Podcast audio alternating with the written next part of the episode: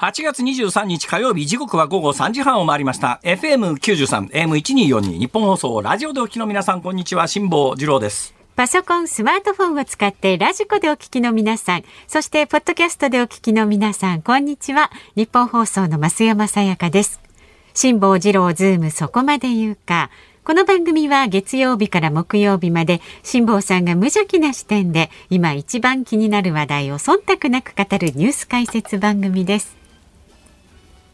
夏休み明けコロナになられた岸田総理大臣、うん、心からお見舞い申し上げます。すね、本当に。え、えー、本当にね、はい、踏んだり蹴ったりだなと思うのは、はい、今日あの夕刊ざっと見てたんですよ。昨日まあ冒頭夕刊で日経であの特集されていた御社の社長さんの話をしましたけども、えー、今日ね、はい、夕刊ざっと見てたら朝日の一面に素粒子っていうコラムがあるんですが、その素粒子っていうコラムでですね、こう書いてあるわけですよ。陽性翌日オンラインでせっせと質問の首相。コロナは大したことにことないというメッセージにならねばいいが。っていうすっげえコラムなんだけど。要するに仕事すんなってことか。仕事したら下で怒られちゃうしさ。仕事しなければしないで怒られちゃうしさ、ねえー、私もあの昨日申し上げたようにですね、はいはい、えー、夏休み明けどうも喉が痛いんで、えー、これはまあ絶対コロナだと。ちょっと大丈夫ですか？間違いないもう、もう確信があるんですよ。間違いなかったハワイから帰ってきた日に、ハワイから帰ってきた日の夕方に、うんもんじゃ焼き食いに行ったんですよ。はい、もんじゃ焼きっていうと月島あたりが有名じゃないですか。そうですね。あれは食べるタイミングが難しいですね。お好み焼きの場合には、最後にこうコテみたいなやつでグッと刺してですね、はいうん、コテにまだあのとろとろした小麦粉がつく状況は生焼けなんです。あれはそんなもんで食べちゃいけないわけです。お腹壊すわけですよ。うんはい、お腹壊すかどうか知りませんけれども、子供子供の頃からですね、ちゃんと中まで焼けないうちに食うとお腹壊すぞって言われて、一番最後に中まで火が通ってるかどうかをコテ刺して、はい、コテにあの半生の小麦粉がつかないっていう状況を確かめてから食べる。ところがもんじゃ焼きっていうのはですね、うん、あのもう作り方が分かんないもんですから、最後お店の人にですねお「お願いします」って言って作ってもらったんです。はい、ああなるほど。こうやって作るのか。でもこれで完成ですからって言われた時に、うん我々関西人のお好み焼き感からすると 生じゃんこれっていう。まあそういう感じですよね 見た目、ね、これ食って大丈夫って。でもお店の人が大丈夫ですって言うわけですよ。とろみがあってね。俺これ食えんのかな。あれだけど最後パリパリになるまで待ってたら、うん、干からびて鉄板に張り付いちゃいますよね。そうですね。焦げついちゃいそう。だからあの生のやつを食べるんですか？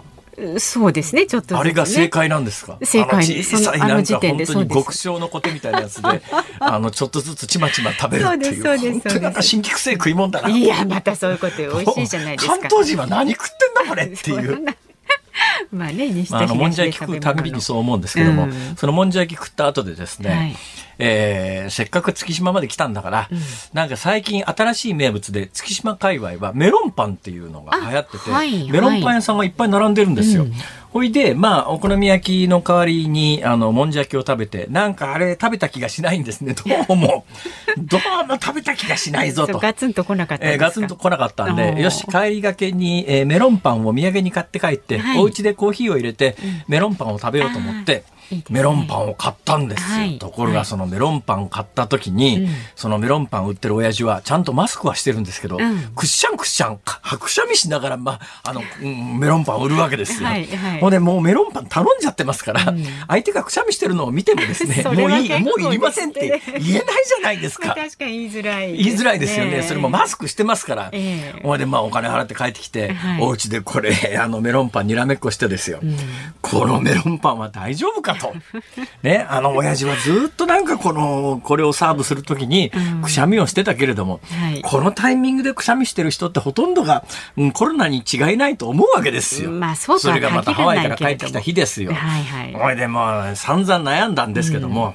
うん、うん、捨てるわけにもいかないし、うん食べたんですが、はい、美味しかったんです。あ、よかったじゃないですか。ね、やっぱり月島の新名物のメロンパンはうまいなと思ったんですが、えー、それがずっと心に引っかかっていて、うん、それから一両日経った朝、はい、昨日の朝ですよ、はい、喉が痛いんです。まあでもちょっと早すぎ喉が痛いが、本当に痛いかどうかもわかんないんですけども、うん、喉が痛いような気がするんです。病は気から的なあれですよ、その症状。このタイミングで喉が痛いような気がするというのは、うん、コロナ以外ありえないと。いやもしそうなら直ちに帰った方がいいですよ。そうなんだからね ここが悩みどこでですよ、えー、私みたいに悩んじゃう人がいると思うんですよ。うん、これもし今例えば抗原検査のキットをすぐそこで売ってるんですよ。はい、日本放送すぐ出たところに、あの自動販売機があってですね、はい、今自動販売機で抗原検査キット売ってんですね。ああ、でも医療用のではないかもしれないです、ね、あれも研究用です。だからこの番組に、はいはい、あの薬剤師の方いらっしゃって、うん、正式な政府が認めてる医療用のやつは薬剤師が対面販売で、ね、薬剤師があの使い方等を説明しなければいけませんと、はい、そうでない。あのインターネットで買えたり自動販売機で買えたり、まあ自動販売機でも最近新宿駅かなんかでこの番組でも取り上げましたけども、はいはい、薬剤師が関与して、うん。あの薬剤師が関与しないと売れない薬も売りますよっていうようなことがありますから、まあ、そういうシステムがゼロではないですけども、まあ、一般的に言うと自動販売機で売られていたり、量販店で、えー、薬剤師の関与なしに売られているものは、いわゆる研究用という、PC、抗原検査キットで、あれはまあ政府があの医療器具器具として認めているものではないんで、まあ、制度の点でも問題はあるらしいですけども、えー自分でちょっと調べようと思った時に抗原検査キットって便利だから、うん、買って調べようかと思ったんですが、はい、思ったんで昨日実は。本番始まる前に、ええ、だけどこれもし調べて、うん、もし調べて、うん、抗原検査キットで陽性にな,、なった場合に、まあ、当然次に PCR 検査、ちゃんとした検査を受けようと思いますよね。ねうんうん、きっかけになりますから。で、受けますよね。で、まあ、陽性食らった時に、はいあまりに迷惑の度合いが大きいんじゃないかと。だこのまんま、もしかすると喉が痛いかもしれないっていうのを押してここへ来るのと、抗原検査で万万が一のことがあって陽性が出るのと、どっちのリスクを優先すべきかと。えー、えーえー、いうようなことを考えていたら今日勇敢に。いやちょっとあまりにも赤裸々に胸の内を語りすぎじゃないですか辛坊さん。勇敢の二面のですね、えー、勇敢の二面じゃない、三面にですね、日本経済新聞なんですが、えーアメリカ・ニューヨーク州のホークル記事は22日、えー、州内の幼稚園から高校までの学校を対象に新型コロナウイルス規制を緩和すると発表した。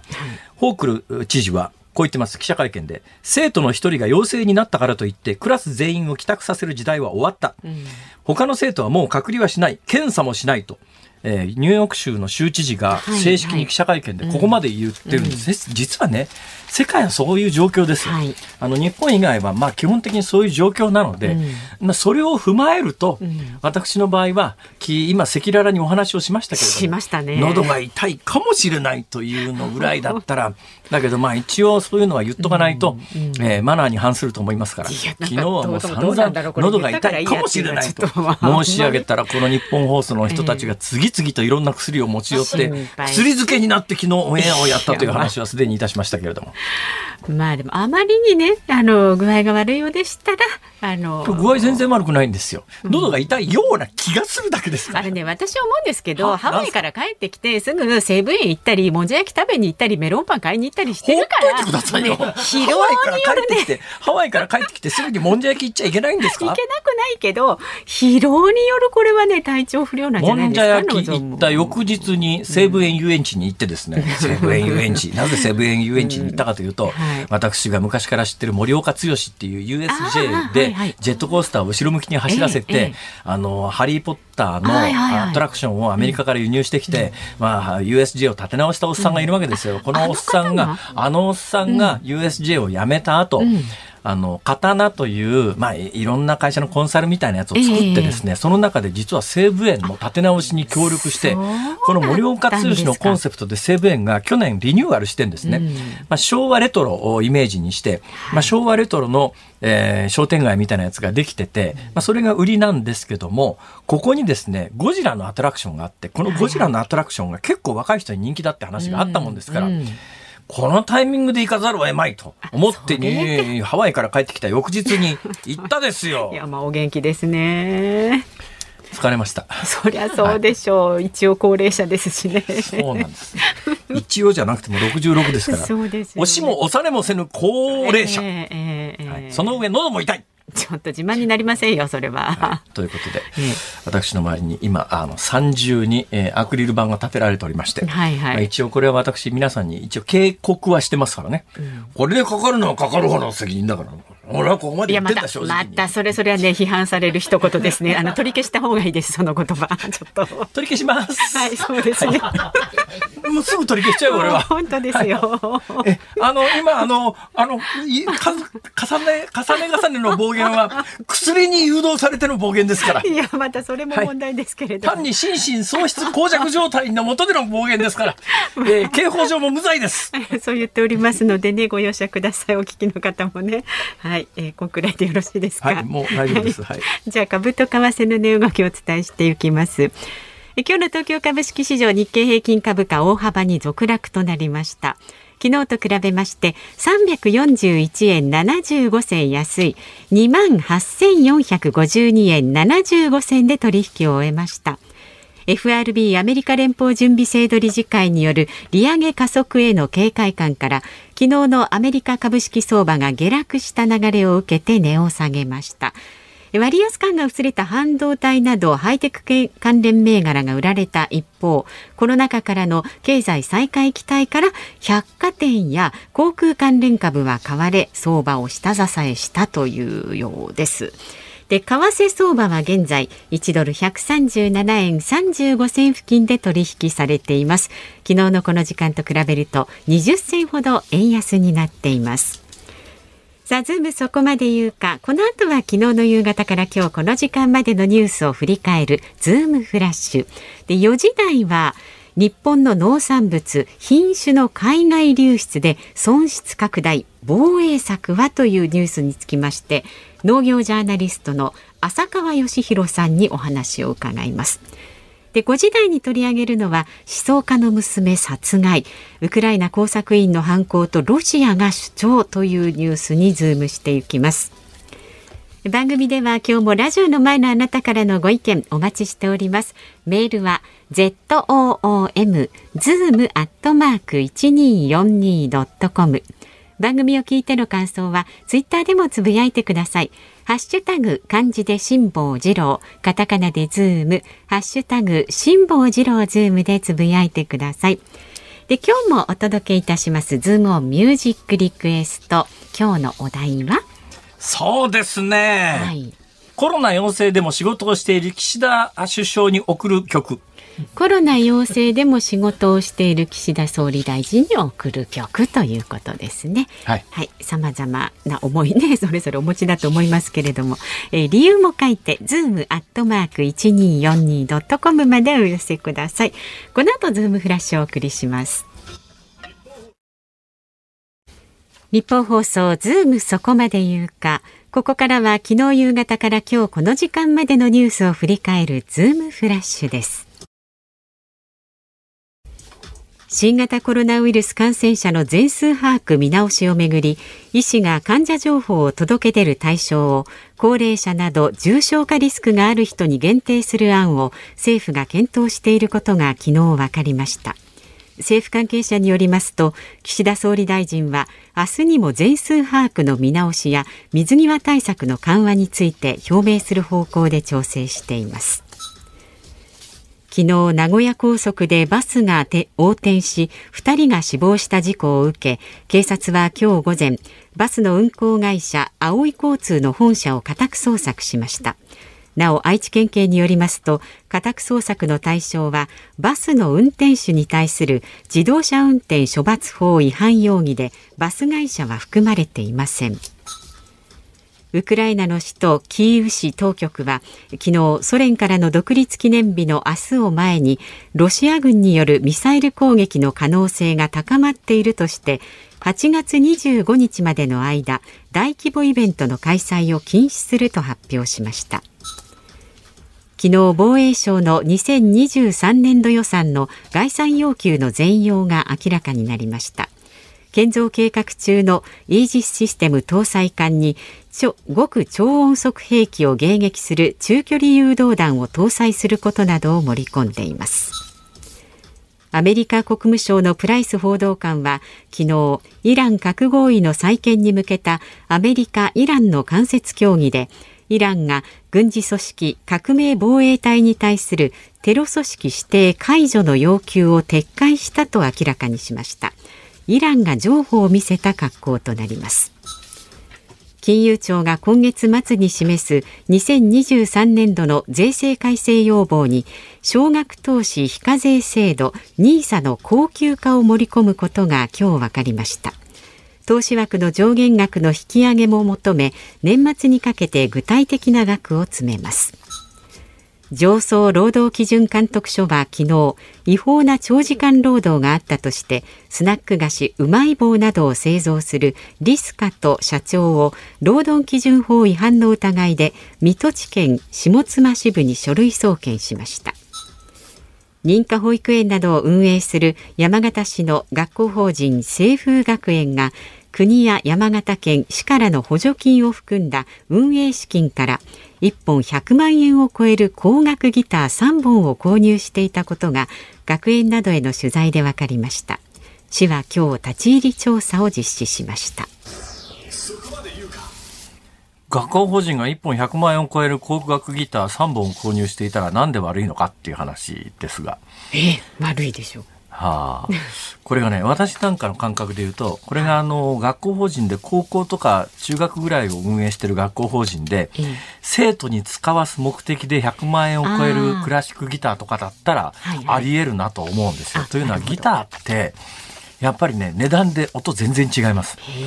で私なんかあのクラシックギター触るぐらいは触るぐらいなんですけどね本当に。触るぐらいなんですがやっぱりね23万円のクラシックギターっていうのと10万円のクラシックギターと100万円のクラシックギターと全然音が違いますから。そうでしょうね。そうするとまあその学校法人やってるところが、うん、えー、生徒に使わす目的で補助金の中から100万円を超えるギターをいいもの3本買って学生に使わせてますっていうのならば、うん、私は別にね全然問題じゃないと思うんですが、うん、この原稿からじゃわからない話があってですね、はい、買っていたギターが、エリック・クラプトンのサイン入りモデル。だから高いっていうのはちょっとどうかと思うんです、ね、エリック・クラプトンのサイン入りモデルで、それで、それで、大体これ、保育園だからね。そうそうそうそうそう。中高生ならまあ、わからんでもないけど、保育園児、そんな高額のエリック、エリック・クラプトンのサイン入りギター。いらねえだろそれ。ないですよ。っていう細かいところまで聞くと、うん、ふざけんなこらっていう話 なんです、はい、えー、国山形県市からの補助金などが4億円ぐらいあるそうですよ。こんなね使い切れないの補助金ならそもそも配るなって話だけども補助金の使い道、まあ、今回たまたまこうやって表に出たからバレちゃったって感じなんでしょうけどもバレてないケース補助金の使い方がもうむちゃくちゃになってるっていうのはちょっと全国的に点検した方がいいんじゃないのっていう気がしますね。うそうですね。それで言うとね、あの、今までは美談として伝えられていたことが、えー、よく聞いてみたらそうでもないよって話がその一つ前で、ええ、うまい棒の製造メーカーの社長がですね、はいはい、えー、違法な長時間労働、うんこれね、うまい棒って今年、それまで1本10円だったやつが1本12円になりましたと。もう30年も40年も値上げせずに頑張っていたんだから、2円ぐらいの値上げは勘弁してあげましょうよっていう、そういう、よくうまい棒は頑張ってたよねっていう、はいそういうニュアンスであの時には実は報道されたんですが、えー、今回このニュースを聞くとですね、従業員にかなり無理な労働を強いた上でのその値段だったんじゃないの、うん、ということになると、日本のまさにデフレの構造っていうか、あの、労働者にひどい目に合わせて、安い低賃金で働かせ、長時間働かせて、はい、それで安く物を売って、で、さらに、このうまい棒の製造会社の社長というのは、あの、最近あの、高額納税者番付っていうのが、えー、昔みたいに表示されなくなってますけれども、えーうん、地元では有名な高額納税者番付の、えー、上位の常連さんということになると、経営者はむっちゃ儲かってて、従業員が長時間労働で働かされていて、ほいで安い値段で物を作って売ってますって言って褒められていて、10円が12円でよく30年も値上げしてこなかったんで2円ぐらいの値上げはしょうがないよねっていう、うまい棒偉いみたいな報道が当時されたんだけど、全体の構図をよく見てみたら、いや、全然違うんじゃないのそのニュースの取り上げ方っていうか、だから一般的なものの見方というのが、どこまで正しいかっていうのはやっぱりちょっと注意しないと。確かにそうですね、はい、あの例のうまい棒が10円が12円になって2円値上げで、うん、まあ、あの、よく頑張ってきたからなっていう、ね、そういう話じゃなくて、やっぱり長時間、労働者、安い賃金がどうかし、まあ、賃金の水準が問題になってるわけじゃなくて、今回は長時間労働が問題になってるわけですが、ねはい、ただ経営者儲かってで、で、従業員が違法な長時間労働をさせられていて、その結果できてるその製品っていうのが、果たしてその構造でいいのかっていう、まあ、その本質に気が付くきっかけになったという意味ではねこのニュースは非常に重要なニュースだなという気はいたします。はい、さてえー、今日やっぱり何といっても一番大きなニュースは新型コロナウイルス感染者の全数把握見直しということで、はい、どうも明日にも岸田総理大臣が、はい、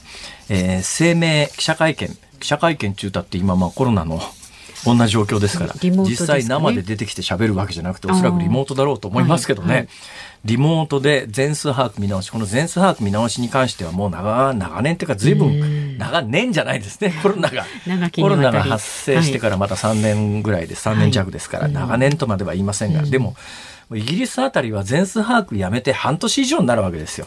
アメリカなんかでもやってません、基本的に。はい、あの、医者で検査して、PCR 検査で出た分は報告してますけれども、えー、例えば、今日冒頭で申し上げたみたいに、例えば私が喉が痛くて、で、プラス発熱してて、あ、これはコロナだね、症状からっていうことで抗原検査したら陽性が出ましたと。うん、で、PCR 検査行きますと。で、そういうケースが全部じゃあ報告されるかというと、えアメリカではお医者さんに行って医師が PCR 検査した分の数字は出てきますが、それが出てこないですね。で、さっきあの冒頭、日本経済新聞に出ていたニューヨークの州知事のコメントを紹介しましたけど、検査もやめろって言ってるわけですよ。あニューヨークの州知事は、だからもうこの病気の現状における限り検査で病人を健康な人間を病人だというふうにレッテル貼る方が社会的弊害が大きいということで、全世界が舵を切っている状況の中で先進国いわゆる G7 の国の中で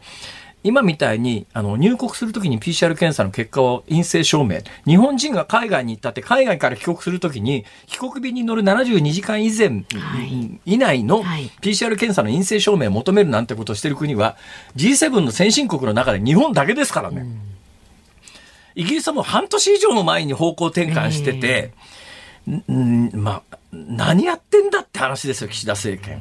これでまあ明日、明後日、おそらくパッケージで出してくると思いますね。まずあの新型コロナの全数把握に関してはもう全部、今もう陽性者が出ると、あの、その病院、クリニックごとにハーシスっていうシステム立ち上げて、えー、もう必死になって入力するんで、これ入力するんで、どんだけ時間かかるんだっていう。でまあ、あの、最近はちょっと聞かなくなりましたけど、一時はシステムのどうもサーバーの容量の問題だと思いますけれども、一斉に同じ時間にみんな入力しようと思ってアクセスすると、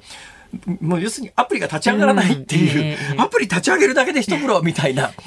そんな状況の中で、で、その後それがどういうふうに使われてるんだっていうと、それはあの感染予防に役に立ってるという証拠もないし、はい、ほとんどなんか無意味な作業をさせられてるっていう感覚が現場にあるもんですから、現場からももうとっととやめてくれって話になってて、知事会ですらまあそういう要望を出してる中で、まあ、岸田政権何やるにしても遅いよねっていう非常に典型的なケースですが、ようやく明日、あまあ、パッケージで海外から入ってくるのに関して言うと、はいえー、おそらく3回以上ワクチン証明、ワクチンを打ってる人に関して言うと、直近72時間以内の陰性、PCR 検査の陰性を求めることはしない。全数把握はやめる。で、感染者に関して言うと、65歳以上であるとか、えー、重症のリスクのある人に関してのみ、あの、まあ、報告を求めるというような方向性で、舵が、まあ、あの、まあ、これ最終的にどうなるかは明日を待たないとわからないんですが、はい。まあ一言このタイミングで言えることは、ようやくかよっていう、そんな話です。ズームフラッシュでした。8月23日火曜日時刻は午後4時3分を回っています。東京有楽町ニッポン放送第3スタジオから辛坊治郎と。増山さやかでお送りしています。辛坊治郎ズームそこまで言うか。ここで番組からのお知らせです。来週月曜日からのこのズームは辛坊治郎が名物コメンテーターと毎日激論。ニュースサマーウォーズです。辛坊さんが各界の論客たちと話題のニュースを切っていきます。初日29日月曜日は午後6時までの延長放送です。ゲストは筑波大学名誉教授で筑波学院大学教授の中村逸郎さん。ロシアから入国禁止のいわゆるお墨付きをもらった中村さんが掴んだ最新のロシア情報を伺っていきます。30日火曜日のゲストは政策アナリストの石川和夫さん。エネルギー問題でガチンコ対決です。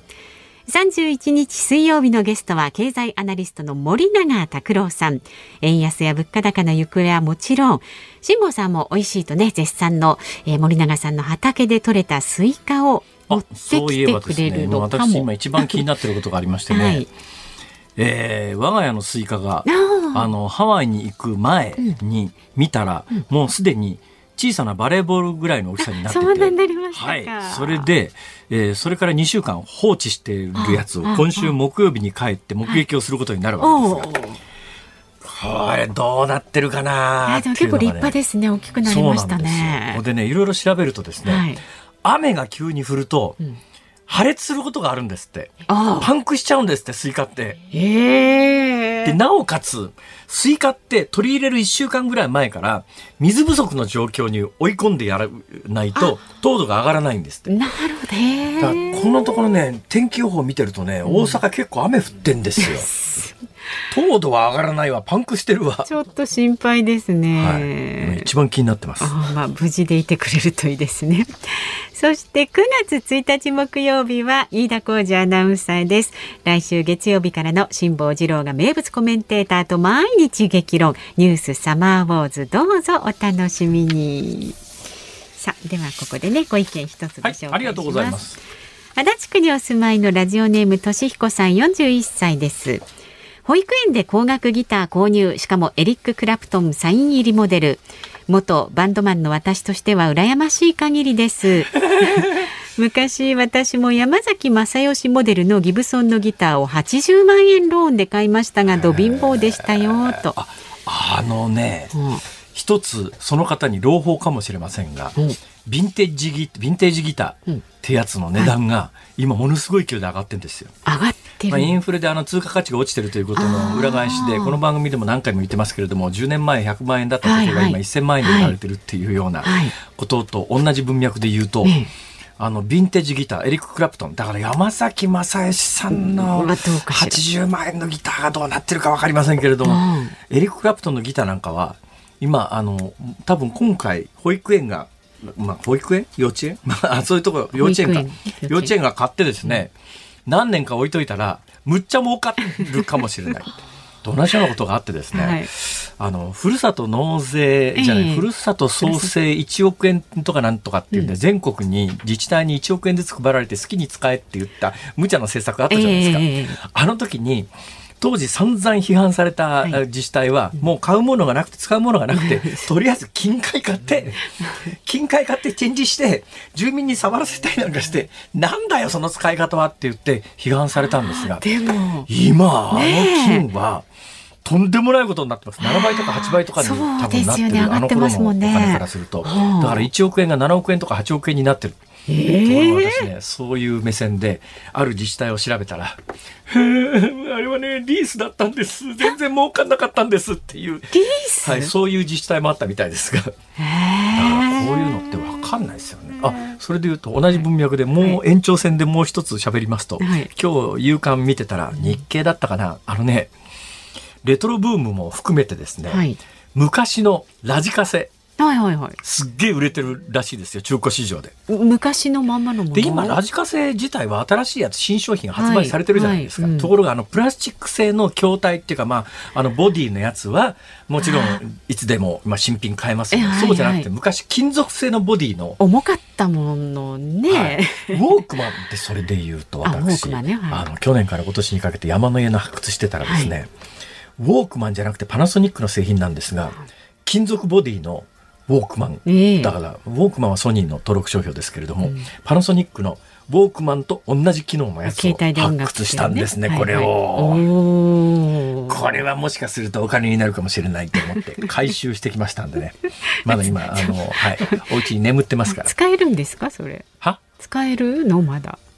多分バッテリーがもうダメになってるから使えないんじゃないかとところが使えないやつでもすげえ中古市場では高値が売買されてるんですって。皆さんお家に古い金属製のウォークマンみたいなやつがある方は。探してね、はい、結構な値段で売れるらしいです。壊れてても売れるらしいです。へ何が売れるか分かんないですね。まあ、山崎正義モデルのギブソンのギター、うんうん、山崎正義さんはまだ現役で頑張ってらっしゃいますから新しいのがどんどん出る可能性があるから、こういうの意外と値段上がんないですよね。これ山崎正義さんがパタッと死んだりなんか何を何てことを言うんですか？ですか？もう本当に不謹慎。反省。本当そうですよ。心身耗弱のもとで喋っております。もうさあ、えー、まだまだメールお待ちしております。えー、ズームアットマーク一二四二ドットコムツイッターでもつぶやいてください。ハッシュタグ辛坊治郎ズームでつぶやいてください。で今日のズームオンミュージックリクエストのお題はコロナ陽性でも仕事をしている岸田総理大臣に送る曲です。お待ちしております。さあこの後は日本の農産物品種の海外流出で損失拡大防衛策はというニュースにズームします。ニッポン放送ズームそこまで言うか。この時間取り上げる話題はこちらです。日本の農産物品種の海外流出で損失拡大防衛策は？農林水産省は先月高級ブドウシャインマスカットの中国への無断流出で年間100億円以上の損失が生じているとの試算をまとめました。疫病防止などの理由で本来は中国に輸出できないはずですが2016年以降無断で持ち出されたとみられていて栽培面積は20年時点の推定値で日本の30倍もあると言われています。さあ今日はこのニュースにつきまして農業ジャーナリストの浅川義弘さんとお電話がつながっています浅川さんよろしくお願いしますはい、よろしくお願いします。よろしくお願いします。いや、私この分野全くわかんないんで、いろいろ教えてください。どうなってんですか、現状は？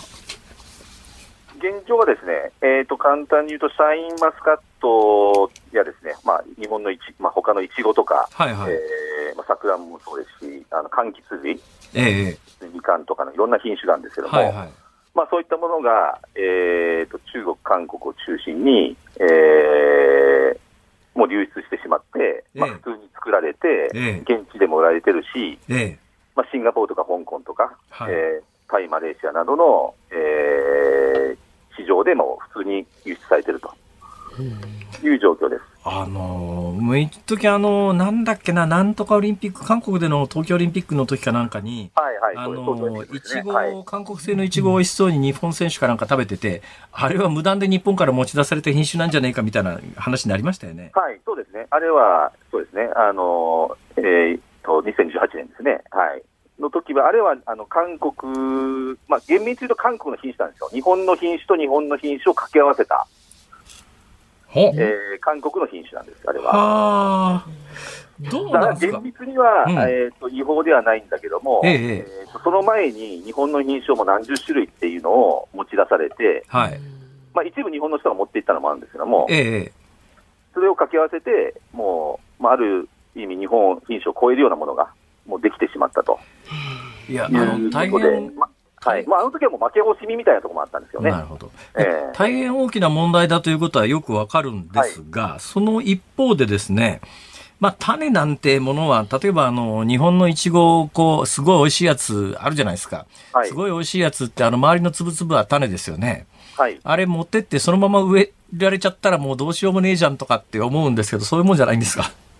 えっとですね、あの、苗、まあ、苗の状態で持ち出してですね、はで、それを、その、え植えてですね、で、それを、えー、増やしていくんですね。はいはい。ええー、あの、専門的にはランナーって言うんですけども、えー、まあ、茎の一種なんですけども。あ、いちごの場合ね。はいはい。そうですね。はい、小株とか孫株、ええー、孫株っていう形でどんどんどんどん増やしていくと。えー、えー、なんで、えっ、ー、と、もう1年で、1、2年でも、えー、何十倍何百倍っていうふうに増やすことができるっていう状態です。はい、これって、防げるんですか？防ごうとしたときに。まあ、あの、理屈としてものすごくよくわかるのは、日本でものすごくお金をかけて努力をして、専門家が頑張って、えー、美味しい品種を作ってですよ。はい、それがもう、あの、中国とか韓国にどんどん、なんまあ、ゆや盗まれてですよ。それで栽培されちゃうのは、はい、うん、それは面白くないっていうか、大問題だとは思うんですが、はい、物理的に防ぐことって可能なんですか？そうですね、防ぐことは可能で、まずですね、えーまあ、一番の方法は、はいえーと、向こうに売る意思があるかどうかなんですよ。だから防ぐって防御であると負けちゃうんですね。今まではずっと防御、防御って言ったんですよ。はいはいはい。ね、あのもあと持ち出すこと自体が合法だったんです、今までは。はあ、そもそもが。ええ、ご存知でしたいや、知らないです。あのこれは、えっ、ー、と、なんか種とか苗とかの話だと、なんか難しいんです。簡単に言えば著作権とか、えー、特許法に似てて、ええ、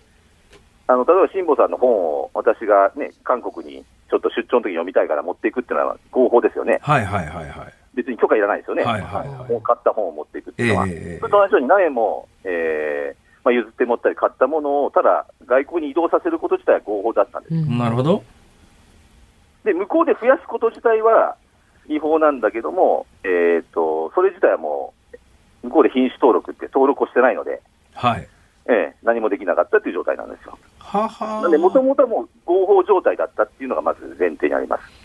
あのつまり、本来、もっと早い段階で、なんか手を打っとかなきゃいけなかったものが、はい、手を打たれないうちにどんどん流出してしまったっていう構図ですかね。そうですね、2つあって、1つはですね、えーと、そもそもそれを違法に国内から海外に持ち出すときに、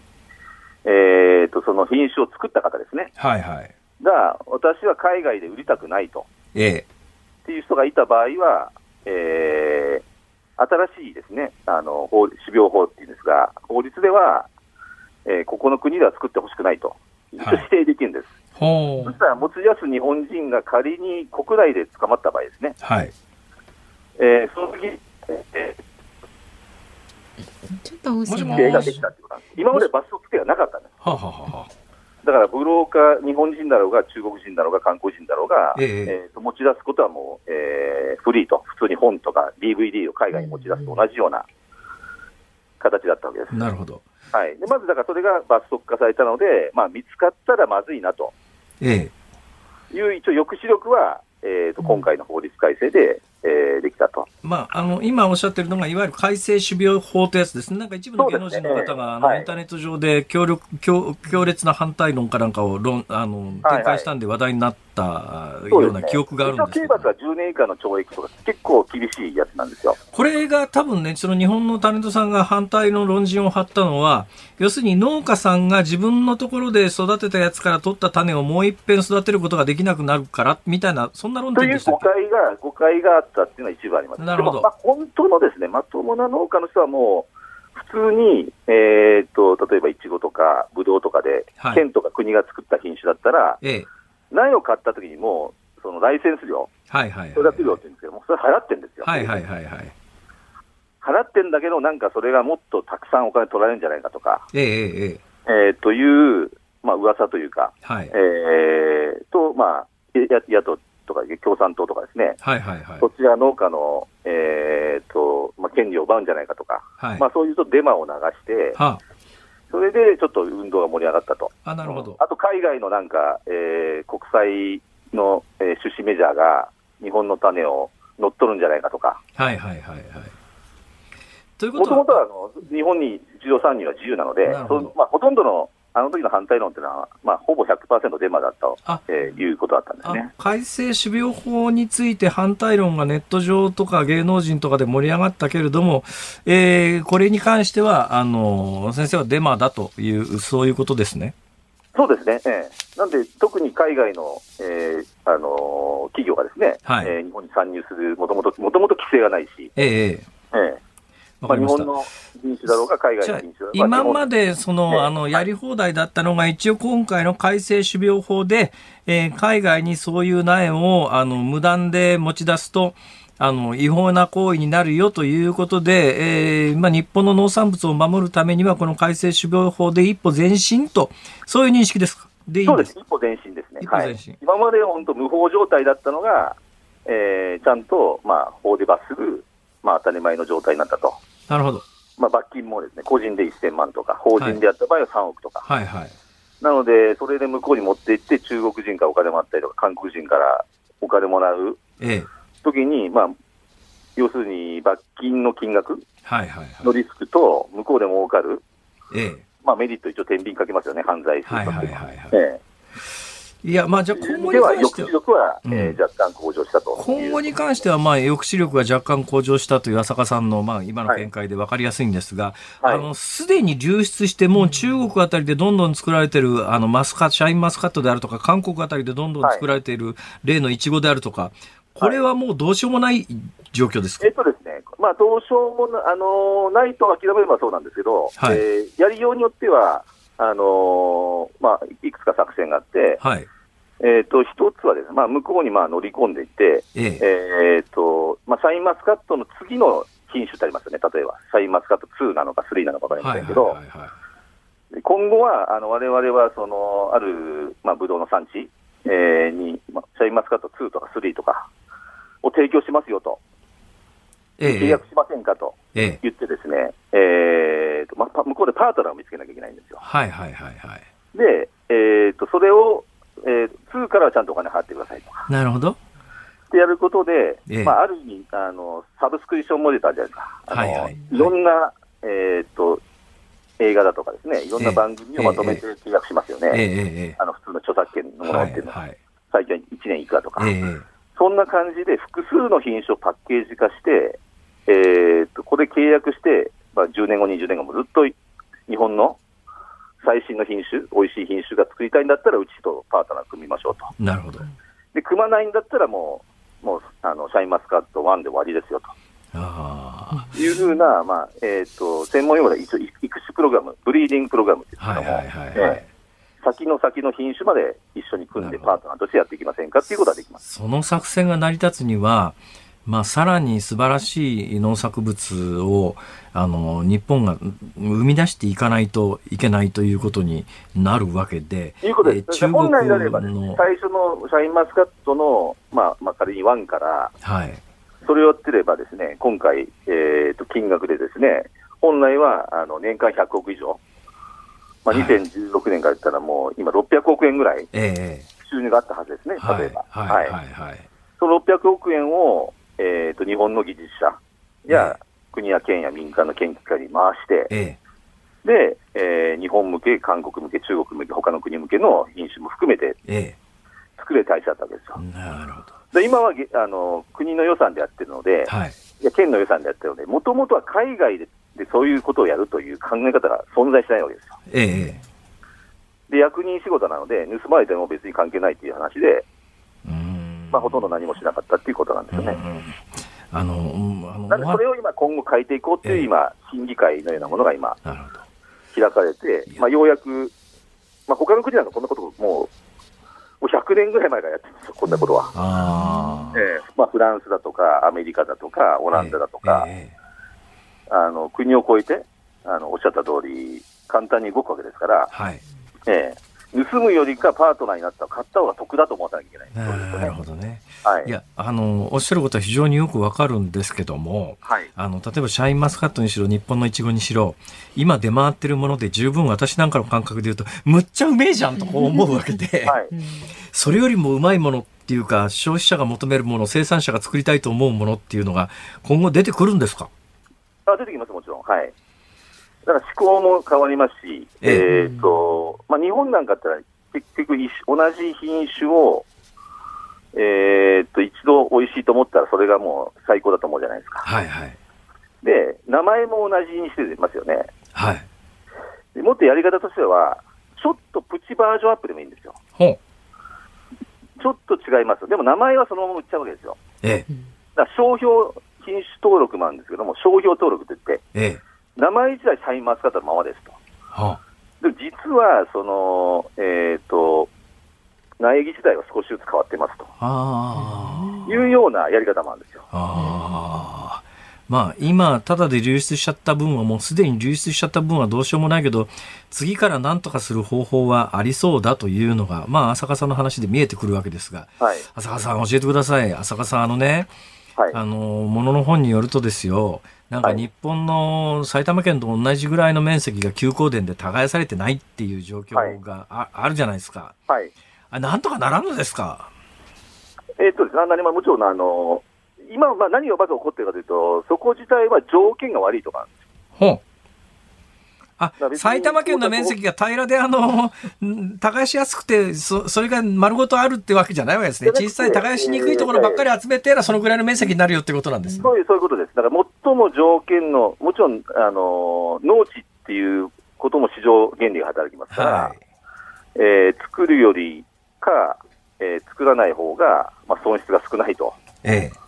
いう場所であれば、えー、そこは地主さんは放棄してしまうということは起こるわけです。えー、はい。で、えー、じゃあそこは何何が問題かというと、まあ、水はけが悪いとか、はい。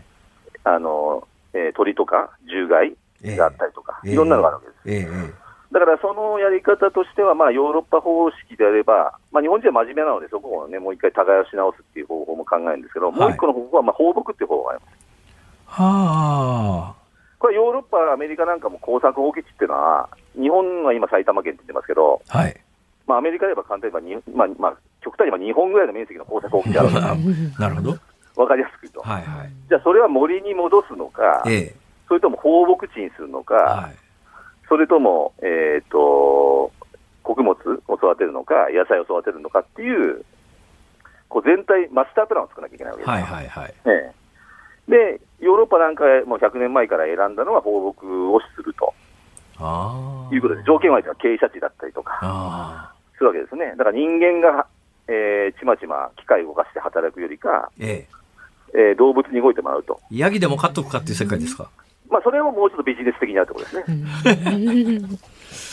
なるほどね。どうなんですか？あの、浅川さんなんかまあ農業ジャーナリストとして、はい、長年農農業に詳しいわけだから、はい、一つそのあたり一肌脱いで日本の農業で生産を手掛けてみようとかっていう、そういう方向性にはいかないわけですか？えっ、ー、とですね、生産側のアドバイザーをもう長年やってるので、はあ、結構、まあ、あの、大きい農業法人がどんどん拡大していったりとか、あなるほど。あと企業さんが参入するとか、ええ、いう時の、こう、マスタープランを、まあ、さっきおっしゃったような放棄地、はいはい。大吉のメリット、デメリットがあって、じゃあその地域をどうまとめるかとか、ええ、何を作るかとか、どういう機械を使うとか、はい、まあ今日のテーマである品種、はい、どんな品種を、えー、やるかとか、その権利をどう使って、というマスターデザインみたいなのを作る仕事はずっとやってます。なるほど。はい。どうですか？何かおすすめの今、あの、果物で、私果物好きなんですけれども、はい、えー、日本のこれあんまり知られてないけどうまいよみたいなものあるんですかね？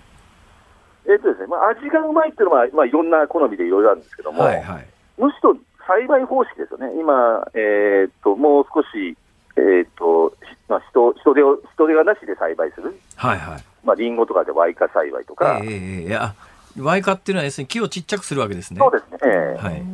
で、えーとまあ、機械であの使うとか、えー、結局は今、手間暇かけたものが日本はめちゃくちゃ美味しいんだけど、はい、それと合わないっていう人がいるわけじゃないですか。はだもう少しその、そっちの高級路線の人はもちろん今後も頑張ってですね、どんどんやっていただくのと、ええ、もう一個もうちょっと手が手軽に食べれるものを作ると。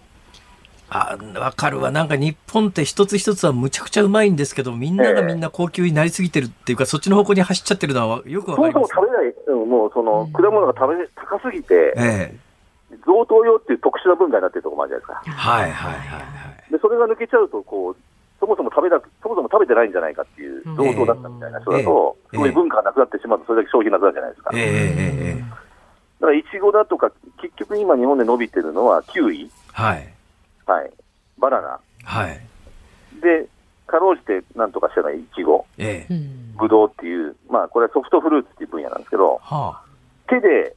剥くか、まあ、包丁はあまり使わなくていい。はいはいはいはいはい。あと、りんごも小さいサイズとか、えー、そのままかじれるとか、確かに。いうコンビニエンス化っていうのは一つの今後の伸び方ですね。まあ、結論から言うと、やりようによったら日本の農業もまだまだいけるぞってことですね。ありますね。えー、あと、まあ、もう一点と、あの、あと餌ですね。はい。トウモロコシとか今、あの円あの、えーと、円安の関係とか、えええー、国際価格が上がったりとか、はい、いうのなんかの、結局は餌ですね、餌なんかトウモ、まあ、日本人が一番食べてる農作物は米じゃなくてもトウモロコシですから、はい、家畜を通じてですね。えー、だから耕作放棄地なんかにトウモロコシをどんどん植えていく、そういうのを私サポートして、今、どんどん全国で増えてます。円安であるとか、その産業構造全体の変化の中で、日本の農業も今までと違った分野で、なんか見つけられそうな、今、浅香さんの話聞いてたら、そんな気がしてきましたそうなんです、でも輸入してますから、何兆円も輸入してますので、ええ、それあの一部置き換えるだけで、何十億、何百億っていうのが置き換わってくるわけですよ。なるほどね。それだけ日本のお客さんってのは、その豊かな食生活してますから、はい。はい。わかりました。変えていくってこともできないですね。大変よくわかりました。坂さんありがとうございました。はい、どうもありがとうございます。ありがとうございました。農業ジャーナリストの浅川義弘さんでした。ニッポン放送辛坊治郎ズームそこまで言うかをポッドキャスト YouTube でお聞きのあなたいつもどうもありがとうございますニッポン放送の増山さやかですお聞きの内容は配信用に編集したものです辛坊治郎ズームそこまで言うかはラジオ局ニッポン放送で月曜日から木曜日午後3時半から毎日生放送でお送りしています。番組はラジオの FM93 AM1242 に加えてラジコでもお聞きいただけます。ラジオラジコではポッドキャスト YouTube 版にはないコンテンツが盛りだくさん。アトムさん吉田由紀ちゃんの中継企画さらに辛坊さんが「夕刊富士」の気になる記事を解説するコーナーそして辛坊さんが聞きたい曲をお送りする「ズームオンミュージックリクエストなどラジオラジコでしか聞けないあんなことやこんなことがいっぱいです。ポッドキャスト YouTube を聞いた後はぜひラジオラジコで辛坊治郎ズームそこまで言うかをお楽しみください。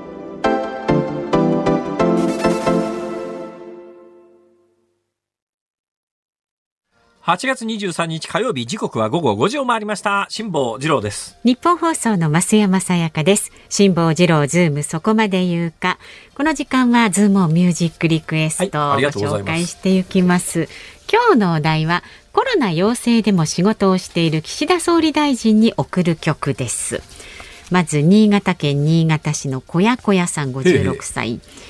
えー、コロナ陽性でも仕事をしている岸田総理に送る曲ですがユニコーンの働く男をリクエストします。ね、確かに。そのままですね。うん、はい。東京都羽村市にお住まい47歳男性大ちゃん様ですね。はい、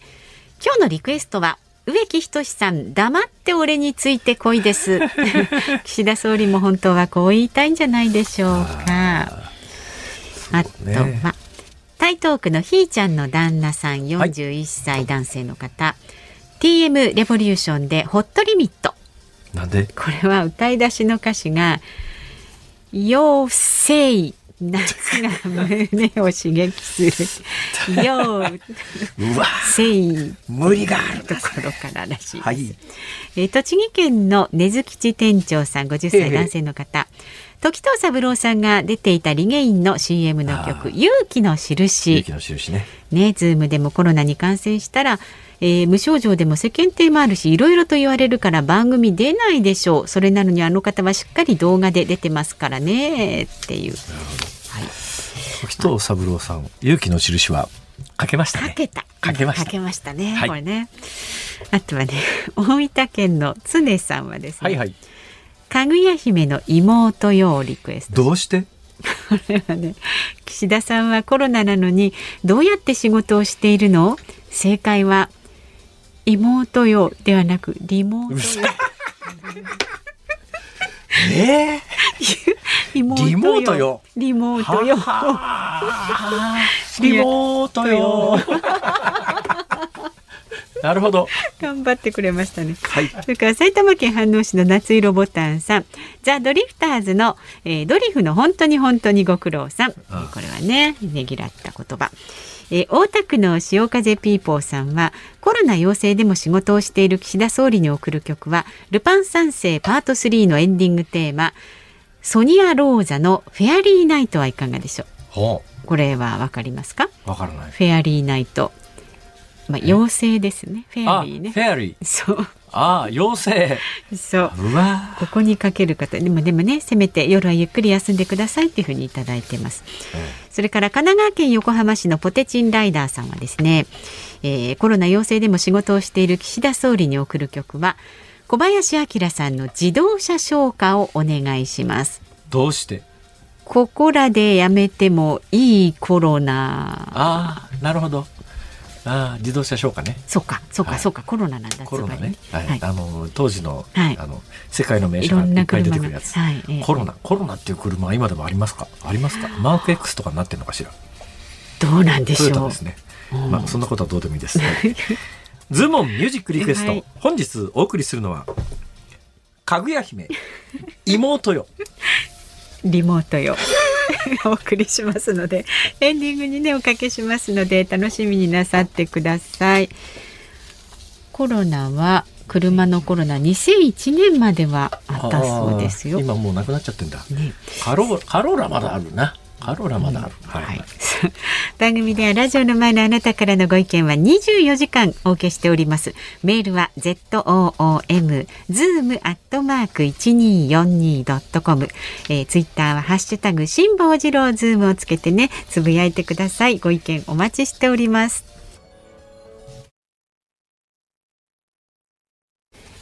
ニッポン放送ズームそこまで言うか。今日最後にズームするのはこちらです思想家の娘殺害。ウクライナ工作員の犯行とロシアが主張。ロシアの首都モスクワ郊外で自動車が爆破され強硬派の思想家アレクサンドル・ドゥーギン氏の娘が死亡した事件についてロシアの連邦保安局 FSB は昨日ウクライナが実行したものだったと発表しました。喋りにくいわからんの、この話。え？いや、喋りにくくないですか？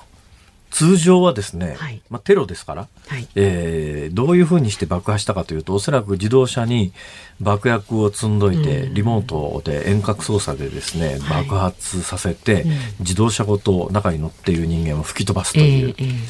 まあ、昔アメリカのマフィアなんかがあの対抗する勢力をえー、殺す時にやる手口、まあ、世界的にもこのやり方は結構使われるんですが、まあ、単純に言うとこういうテロ行為は許せないっていうのが公式見解としては正しいですよね。はいはい、ところがまあウクライナとロシアは今戦争中ですからね。でロシアはウクライナにバンバンミサイルを発射して一般人たくさん殺している状況の中でじゃあ、ウクライナが、まあ、ウクライナは今回これ、あの、犯行を認めてません。認めてませんけれども、はい、まあ、常識的に考えたらウクライナ工作員がやったと、これウクライナ工作員がやったと、FSB、FSB っていうのは、あの、連ロシアの連邦保安局ですが、もともとはですね、KGB というあの KGB という、はい。はい、えー、旧ソ連時代のスパイ組織ありますね、はい、旧ソ連時代のスパイ組織の後を受けた組織です。だからまあ言うやロシアのスパイ組織ですね、うん、ロシアのスパイ組織がどうしてウクライナがやったと断定したかというとどうも今回このアレクサンドル・ドゥーギン氏の娘さんが住んでるマンションに、はい、ウクライナ人これはもう FSB がそう言ってるだけなんですけど、うん、えー、ウクライナ人の女性の工作員が10歳ちょっとの子供さんとお嬢さんと一緒に移り住んで、えー、このパッケージであの入国してでそのアレクサンドル・ドゥーギンさんの娘が毎日どんな生活パターンかというのを、えー、認識した上で、自動車に爆弾を仕掛けてリモートコントロールで爆発をさせた後にですねもうすぐに国外にお嬢さんと一緒に逃げたということまで、ロシアの連邦保安局は発表してるわけですよ。えーえー、まあ、どこまで信用していいのって話で、これも裏の取りようがない話なんですが、えー、まあ、多分これに関して言うと客観的な事実としてあるのかもしれない。で、ウクライナの政府としては、いや、うちはやってませんよと言いますけれども、このアレクサンドル・ドゥーギンさん自身もそうだし、アレクサンドル・ドゥーギンさんの娘がウクライナに狙われる理由もあるわけですよ。うん、で、プーチン、あの、帝政ロシアの末にですね、えー、ロシアの皇帝、まあ、皇帝っていうか、ロシアの、うん、ロシア帝国の中枢に接近して、えー、ロシアの政権をもコントロールしたラスプーチンという男が、はい、伝説の男がいるんですね。これ実在の人物ですが、はい、このラスプーチンっていうのになぞらえて、このアレクサンドル・ドゥーギンという人は、プーチンのラスプーチンと言われてる。そういう方なんだ。うん、だけど、プーチンのラスプーチンと言われてるんだけども、はい、一説によると関係ないっていう人もいるわけで、この辺がなかなか難しい。だけど、アレクサンドル・ドゥーギンさんという人が、どういうふうな発言をずっとしていたかというと、ウクライナは独立国家として認められないと。あそこはもともとロシアの領土なんだと。いうようなことをずっと言ってて、はいはい、今回のプーチン大統領のウクライナ侵攻の思想的主張を作った人だと言われています。で、今回爆殺されたアレクサンドル・ドゥーギンさんの娘さんというのも、もう確か30超えてるはずで、えー、同じような主張をずっとしていた人。なんで、ウクライナの側からすると、ここはもう、いや、攻撃のメインターゲットになりうる。で、まあ今回、暗殺みたいな形をとってますんで、ウクライナ政府としては認めてませんけれども、まあ常識的に考えるとやっぱりターゲットを絞ってテロを仕掛けたんだろうなと。だけどそういう状況だとですね、テロは、テロは絶対良くないって、それはそうなんだし、はい、テロなんか認めるわけにいかないんだけれども、はい、実際そのウクライナにえー、そのアレクサンドル・ドゥーギン氏という人の思想を柱にして、プーチン大統領が侵攻を決めて、ウクライナに、まあ、自立した国家としての立場を認めないということで戦争を始めて、毎日何人も爆殺してる、まあ、状況の中で、ウクライナが、まあ、戦争の一環として暗殺弾を送り込んだとしても、それが通常のテロのように非難すべき事柄なのかどうなのかとこう問われた時に分かんね。だからねこれはものすごく迷うとこなんですよ。いいとは決して言いませんよ。い。いとは決して言わないけれども、きっかけ作ったのは、まあ、ロシアで現実にロシアとウクライナはロシアが一方的にあの攻撃することによって戦争が継続中ですでにですねウクライナの公式発表で、ウクライナの兵士だけで9000人